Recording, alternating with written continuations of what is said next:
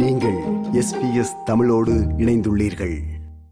இந்திய வெளிவிவகார அமைச்சர் ஜெய்சங்கர் அவர்கள் இரு நாட்கள் உத்தியோகபூர்வமான பயணம் ஒன்றை மேற்கொண்டு கடந்த வியாழக்கிழமை கொழும்பு வந்திருந்தார். அவரது இந்த பயணத்தில் அதிபர் ரணில் விக்ரமசிங்க பிரதமர் வெளிவிவகார அமைச்சர் எதிர்க்கட்சி தலைவர் தமிழ் முஸ்லிம் கட்சிகளின் தலைவர்கள் என பலதரப்பட்டவர்களையும் சந்தித்ததோடு பொருளாதாரம் சம்பந்தமான ஒப்பந்தங்களிலும் கையெழுத்திட்டிருந்தார். மேலும் அபிவிருத்தி திட்டங்கள் தொடர்பான நிகழ்வுகளிலும் அவர் கலந்து கொண்டிருந்தார் அதிபர் ரணில் விக்ரமசிங்க அவர்களின் முன்னிலையில் இந்திய இலங்கை வெளிவிவகார அமைச்சர்கள் இணைந்து ஊடக சந்திப்பு ஒன்றையும் நடாத்தினார்கள் இந்திய வெளிவிவகார அமைச்சர் இங்கு பேசுகையில் is to express India's solidarity with Sri Lanka during these difficult moments.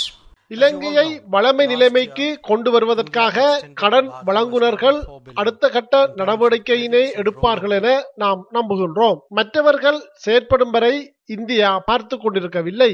இலங்கை முன்னோக்கி பயணிப்பதற்கான நடவடிக்கைகளை மேற்கொள்ளும் வகையில் நாம் சர்வதேச நாணய நிதியத்திடம் உறுதி வழங்கியுள்ளோம் என்று குறிப்பிட்டார். இந்த ஊடக சந்திப்பில் பதிமூணாவது அரசியலமைப்பு திருத்தம் தொடர்பிலும் அவர் கருத்து வெளியிட்டிருந்தார். அரசியல் அதிகார பகிர்வு தொடர்பில் அதிபர் என்னுடன் கலந்துரையாடினார். நாம் எமது விடயங்களை அவருக்கு தெளிவுபடுத்தினோம்.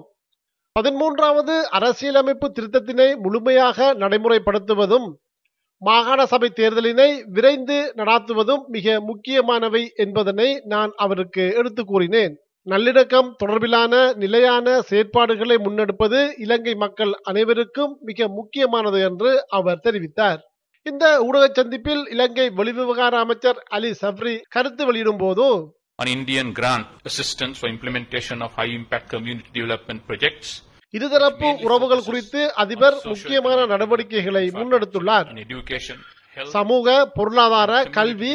சுகாதார மற்றும் அடிப்படை வசதிகளை மேம்படுத்துவதற்காக இந்திய அரசின் உதவியுடன் மேற்கொள்ளப்பட வேண்டிய திட்டங்களுக்கான உடன்படிக்கை கையெழுத்திடப்பட்டுள்ளது என்று அவர் தெரிவித்தார் இந்திய வெளிவிவகார அமைச்சரின் இந்த பயணத்தின் போது ஸ்ரீலங்கா முஸ்லிம் காங்கிரஸ் இலங்கை தொழிலாளர் காங்கிரஸ் மற்றும் தமிழ் முற்போக்கு கூட்டணி ஆகிய கட்சிகளின் பிரதிநிதிகளை அவர் தனித்தனியாக சந்தித்து பேசினார் வடக்கு கிழக்கு மாகாணங்களை பிரதிநிதித்துவப்படுத்தும் தமிழ் கட்சிகளின் பிரதிநிதிகளை அவர் ஒன்றாக சந்தித்திருந்தார்.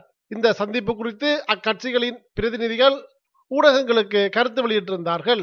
நாடாளுமன்ற உறுப்பினர் சுமந்திரன் இவ்வாறு தெரிவித்தார். பதிமூன்றாம் திருத்தத்தை நாங்கள் ஏற்றுக்கொள்ளவில்லை. ஆட்சியை நாங்கள் ஏற்றுக்கொள்ளவில்லை. ஆனாலும் தற்போது அரசியலமைப்பில் இருக்கிற விடயங்களையாவது உடனடியாக நடைமுறைப்படுத்துவதிலே அவர்கள் தப்பிக்க கூடாது என்ற கருத்தை நாங்களும் சொல்லியிருந்தோம். அதை இந்தியா வலியுறுத்துவதாக அவர் சொல்லியிருக்கிறார். ஜனாதிபதியோடு நடந்த பேச்சுவார்த்தைகளில் எந்த முன்னேற்றமும் இல்லை என்பதையும் நாங்கள் அவருக்கு தெளிவாக விவரமாக சொல்லியிருக்கிறோம். தமிழ் தேசிய மக்கள் முன்னணியின் தலைவர் நாடாளுமன்ற உறுப்பினர் கஜேந்திரகுமார் பொன்னம்பலம் ஊடகங்களுக்கு கருத்து வெளியிடும் போது இவ்வாறு தெரிவித்திருந்தார்.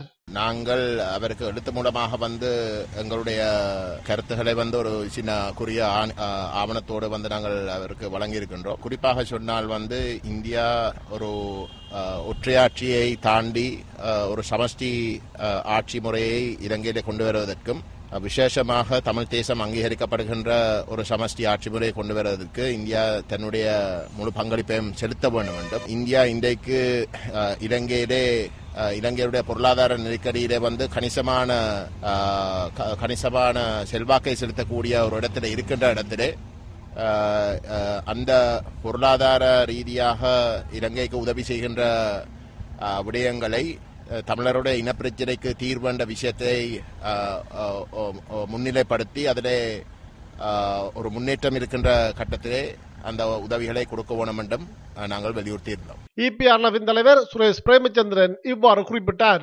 பதிமூன்றாவது முழுமையாக நிறைவேற்றப்பட வேண்டும் என்று கேட்டிருக்கிறோம். பலாலி விமான நிலையம் முழுமையாக பெருப்பிக்கப்பட்டு வெளிநாட்டு விமானங்கள் வரக்கூடியதற்கான ஏற்பாடுகள் செய்யப்பட வேண்டும் என்று கேட்டிருக்கின்றோம். அது மாத்திரமல்லாமல் தமிழ் மக்களை பொருளாதார ரீதியாகவும் அரசியல் ரீதியாகவும் வலுப்படுத்த வேண்டும் என்றும் கேட்டிருக்கிறோம். அதன் மூலம்தான் வடக்கு கிழக்கு மாகாணங்கள் விதமான பிரச்சனைகளும் இல்லாமல் சரியான முறையில் இயங்க முடியும் என்பதையும் தெளிவாக சுட்டிக்காட்டியிருக்கின்றோம். அமைச்சர் டக்ளஸ் தேவானந்தா தமது சந்திப்பில் அரசியல் தீர்வு மற்றும் இருநாட்டு மீனவர் பிரச்சனைகள் குறித்து பேசப்பட்டதாக ஊடகங்களுக்கு தெரிவித்திருந்தார்.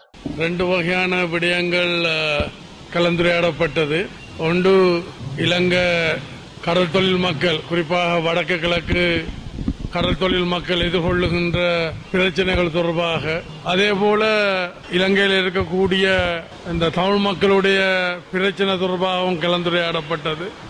அதற்கான தீர்வு தொடர்பாகவும் ஏற்கனவே எங்களுடைய ஜனாதிபதி மாண்புமிகு ரன் விக்ரமசிங்க அவர்கள் முன்னெடுத்திருக்கின்ற அந்த அவருடைய அந்த நடவடிக்கையை வலுப்படுத்தக்கூடிய வகையில் அமைய வேண்டும் என்பதை பற்றியும் நாங்கள் கலந்துரையாடி இருக்கின்றோம். இது எஸ்பிஎஸ் வானொலியின் தமிழ் ஒலிபரப்பின் பார்வைகள் நிகழ்ச்சிக்காக இலங்கையிலிருந்து மதிவாணன்.